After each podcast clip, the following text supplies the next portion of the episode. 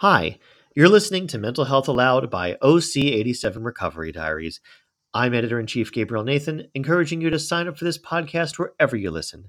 And check us out for more mental health recovery stories at OC87recoverydiaries.org. Recovering from Depression A Taboo Illness in Indian Society by Aakanksha Shukla.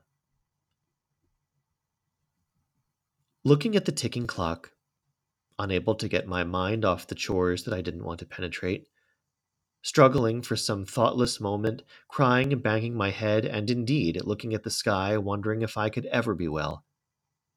Wondering if I could ever be well.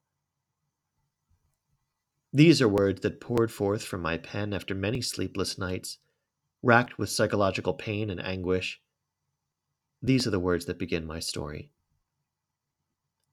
migraines, eye pains, shivering thoughts, fear, and anxiety of a 22 year old growing, yet immature woman. In our society, we women are merely dependent creatures, no matter how intelligently mature we are.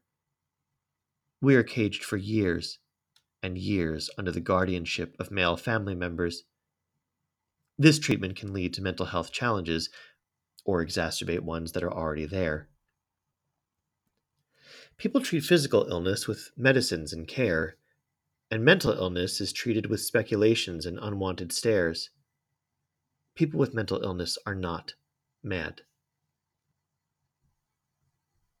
It is believed that in India, depression in women is far worse than in men, the credit being attributed to the just immaculate society in which we live, the vicious assumption of the superiority of men over women, as well as the barriers placed based on the gender differences does not just treat women differently, but also pushes them into a cycle of endless thoughts, mental harassment, and mental illness.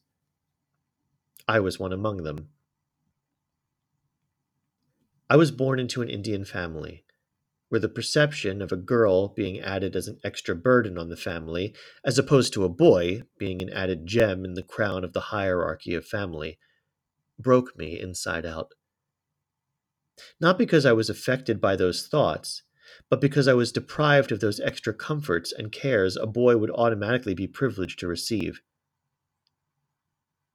The mere fact that I had a vagina, not a penis, was a curse by birth. I was not given enough to eat, enough sleep, enough to read, and enough space to speak. And this is not just my story. Many other girls in India face an upbringing like this they are born with a cursed vagina. I also remember the day when I started bleeding. The men of the house treated me as an untouchable woman. I wanted freedom, but my society and its norms treated me with their age old wisdom. The worst part is the violence that Indian women face and the way these matters are disposed of by the family and the society as mere internal affairs.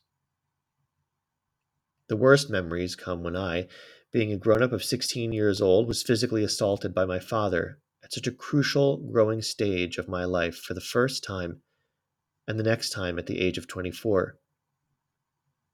When at 23 I told my mom of me being mentally depressed, I still remember the way she laughed. When I told her about the brain fog, she laughed out loud. I was not someone made for the Immaculate Society. I started breaking down mentally, emotionally, and physically. No one to support me to raise my voice, criticism all around, and no one to share emotions. With, they drained me from all corners, pushed me into a state of trauma. The worst part is the outburst of emotions. Not only harms one mentally, but also physically. I had this strong desire to die by suicide. The desire of self denial for happiness injured my productive capacity, sound sleep, peace of mind, thereby, thereby exhausting me physically. A 23 year old girl, not even able to walk a few miles, made me realize the state of my exhaustion and the dire need for mental peace. These issues went unnoticed and unheard of just because the society I belong to are uneducated, biased, and has their own antiquated perceptions. Mental illness, for my society and for the majority of Indians, is just something that needs shock therapies and mental hospitals as a remedy. In India, if a woman tries to break free of those chains and barriers of the people around, she is threatened of her cursed vagina that may land her in the worst case of being raped or even being killed for her rebellious nature. The fears of these stories grabbed me from thinking of getting out of these age old norms. What changed the situation around me was my pen, my words, and my education. I was privileged to get the basic education that most women don't even get this way around. Moving out of the family for higher studies made me who I am today, a strong warrior still battling depression, but empowering others along the way. I moved out of the family in the name of my education, which compelled me to go out to the independent ladies and speak to them about their own families. Interacting with these wonderful souls made me realize that I am not alone. Some women have faced the worst forms of violence, being mutilated, raped, verbally, physically, and or sexually harassed, mentally abused, the list goes on. It was this incident that woke me up to do something for these mentally stressed women, and of course, the invention of the internet aided me in my fight. Today, I counsel around 10 to 20 women monthly for the help they need mentally. I cry with them, laugh with them, share their lives and thoughts with them. I'm a mental health activist, although on a very small regional level, but yes, I am one.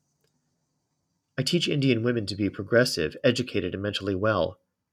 I feel proud when I see these women breaking societal barriers and flying out. I teach them happiness and share their sorrows. They're all depressed and hollow.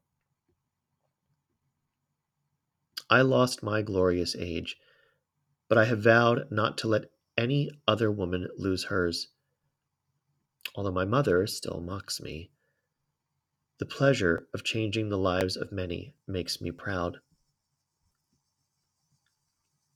At last, a few words. For years, we were selfless in the want of a perfect her. She is striving on herself, battling her inner world. She is unwell, also in despair. What she needs is one who can just care. She is a bit of a flower about to bloom. Let us all empower her, enlightening her inner gloom. She is like a bird. Let her fly, caged for years. She now wants to cry. Give her some time. Give her some space. She can beat the sunshine and she can win the race. She can win the race. I wrote these words for the first time when I realized the power of my pen in empowering many beautiful souls. These words remind me of how strong I am and compel me to think big and do more for those beautiful souls who are still trapped in the vicious world, aspiring for a perfect her. In the end, celebrating Women's Day has no meaning if the women of our society aren't getting a night of good sleep, a supporting environment, a loving family, and above all, a considerate society. Not all mentally unwell ones need shock therapies. Love, care, and moments of happiness are the top healers to cure these strong ladies. Aakanksha Shukla currently resides in Ahmedabad, India. She's a mental health activist who believes in empowering women to stand up for their rights. For her, mental health and well being are of prime importance, and she never misses a chance to spread awareness about the same. Aakanksha tries to connect with women who have been suppressed by their families and women who have broken hearts and broken dreams. She tries to bring change in the way people in her nation and beyond perceive mental health. Follow her blog here at https lifeearlylearning.in. and you've been listening to Mental Health Aloud by OC87 Recovery Diaries. I'm editor in chief Gabriel Nathan, encouraging you to sign up for this podcast wherever you listen. And check us out for more mental health recovery stories at OC87recoverydiaries.org.